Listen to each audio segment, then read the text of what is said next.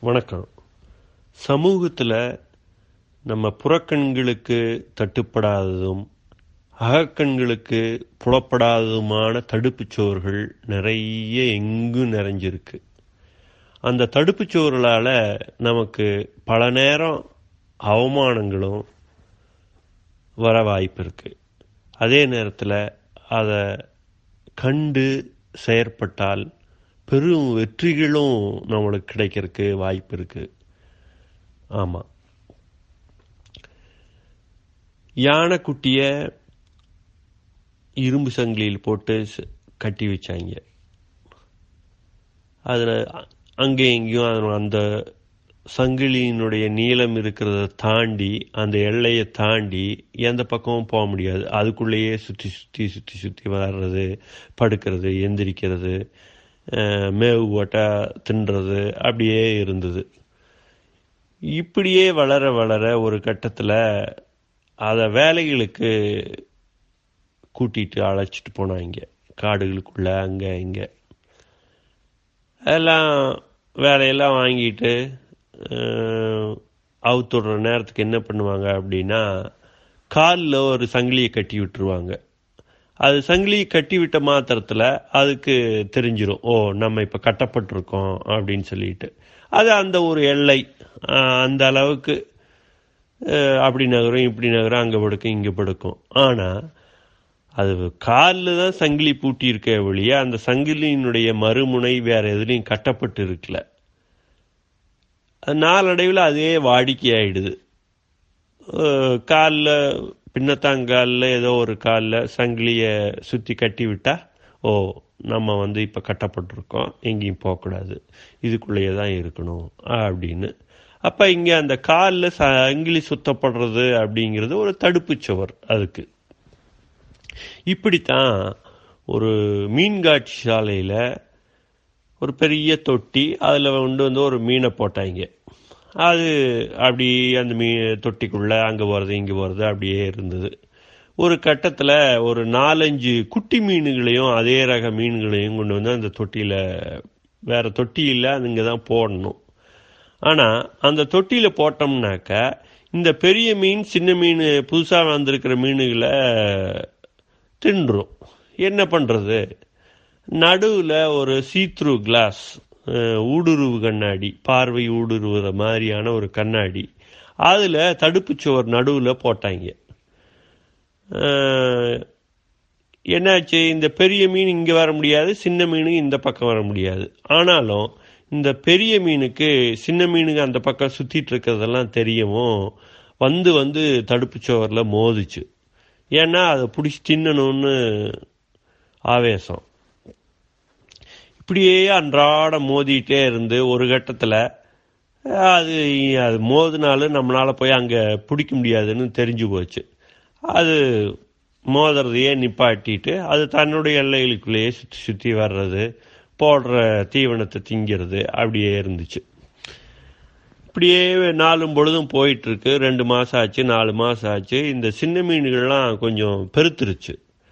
பெருத்ததுக்கப்புறம் அந்த இருக்கிற இடம் போதலை அதே நேரத்தில் இந்த பெரிய மீன் இனி வந்து அந்த மீன்களை தின்ன முடியாது. ஏன்னா இதுதான் பெருசாயிருச்சு இல்லைங்களா? ம- அப்படி முழுங்க முடியாது. அப்போ இதுகளுக்கு ஆபத்து எதுவும் இல்லை அப்படின்னு தெரிஞ்சதுக்கப்புறம் இடமும் பத்தலைங்கிறதுனால நடுவில் இருக்கிற அந்த தெடு தடுப்பு சுவரை எடுத்துட்டாங்க. அந்த சீத்ரு கிளாஸை வந்து நீக்கிட்டாங்க.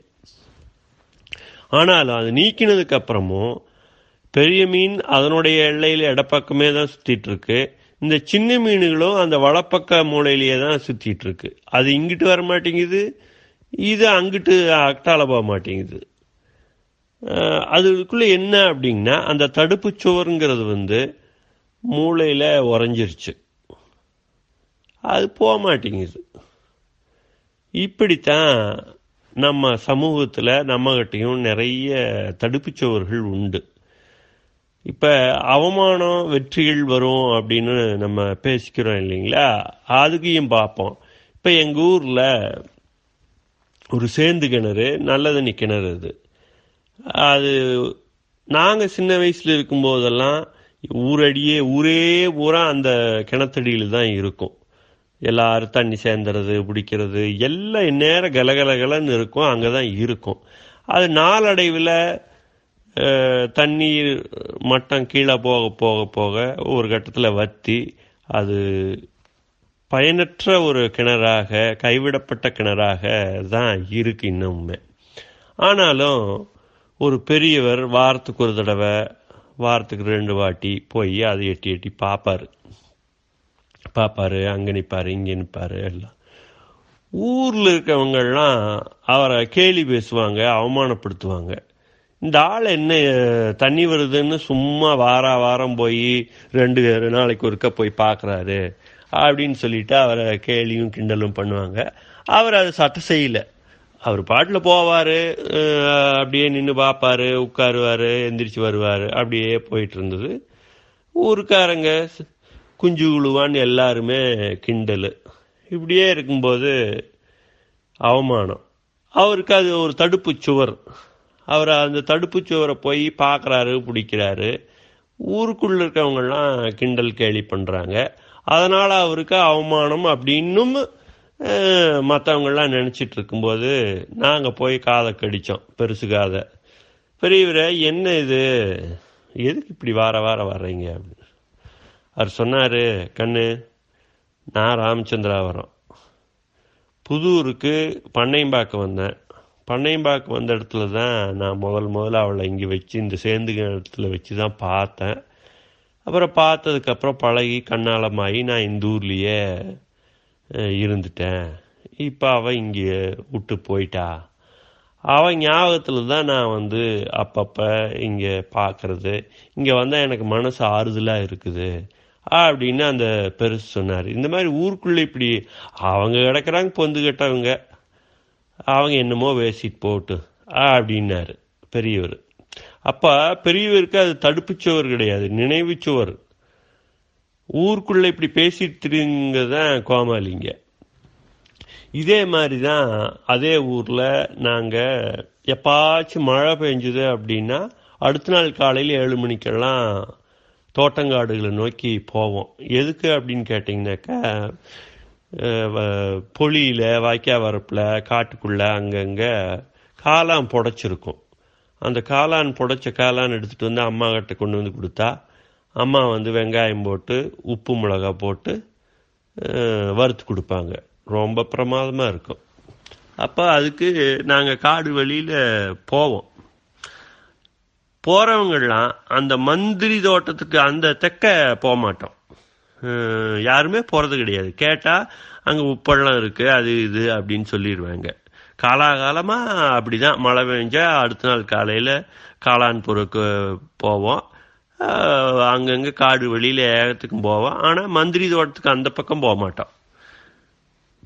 அப்படி இருக்கும்போது பாலகுருசாமி என்ன ஒரு நாள் நைஸாக நீங்கள்லாம் போங்க. நான் இது மாதிரி வெளிக்கு போயிட்டு இங்கே உப்பள்ளத்துலேயே கழுவிட்டு வர்றேன். நீங்கள் கிளம்புங்க அப்படின்ட்டான். நாங்களும் அப்படின்னு சிரிச்சுட்டு இவனுக்கு வந்த இடத்துல வகுத்துல விடுங்கிருச்சு அப்படின்னு சிரிச்சுட்டு வந்துட்டோம். இவன் என்ன பண்ணுங்கன்னா நைஸா எங்களை அனுப்பிச்சு போட்டு அந்த மந்திரி தோட்டத்துக்கு தெக்க போயிருக்கிறான். போனால் அங்கே ஏகப்பட்ட காலான்னு அங்கதான் நாங்கள் போறது இல்லையாச்சுங்களே. இவன் பாட்டில் துண்டை விரித்து போட்டு ஒரு கிலோ ஒன்றரை கிலோக்கு எடுத்துகிட்டு வர்றானுங்க. நாங்க கேட்டதுக்கு அங்கதான் இருந்தது மந்திரி காட்டுல அந்த மூலையில் இருந்தது இந்த மூலையில் இருந்தது அப்படின்னு சொல்லி டவாயிச்சிட்டான் அப்புறம் பின்னாடி அதை நாங்கள் கண்டுபிடிச்சிட்டோன்னு வைங்க. அது எங்களுக்கு தடுப்பு சுவர் மந்திரி தோட்டம் வரைக்கும் தான் போகலாம் அப்படிங்கிறது. அது ஏன் அப்படிங்கன்னா எப்போவோ ஒரு காலத்தில் முப்பது நாற்பது வருஷத்துக்கு முன்னாடி உப்பள்ளத்தில் எல்லாரும் சாராயம் காய்ச்சறது உடிக்கிறது அப்படி இருக்கும் அங்கெல்லாம் காளான் புடைக்கிறதுக்கு வழி இல்லை. ஏன்னா எல்லாம் டெல்லி முள்ளு எல்லாம் சாராயம் காய்ச்சிற பார்ட்டிக்கு அங்கே அதுக்கு இடம் இல்லை ஆனால் இப்போல்லாம் யாரும் சாராயம் ஒன்றும் இல்லை அந்த தடுப்புச்சோரை தாண்டி போனவனுக்கு வெற்றி. இப்படி எங்கேயும் நம்மளுக்கு கண்களுக்கு புலப்படாத அகக்கண்களுக்கு தெரியாத தடுப்புச்சோர்கள் இருக்கும். அதை கண்டு கொண்டு விட்டால் வெற்றிதான் வெற்றிதான் வெற்றிதான் சைனிங் ஆஃப் பழமை பேசி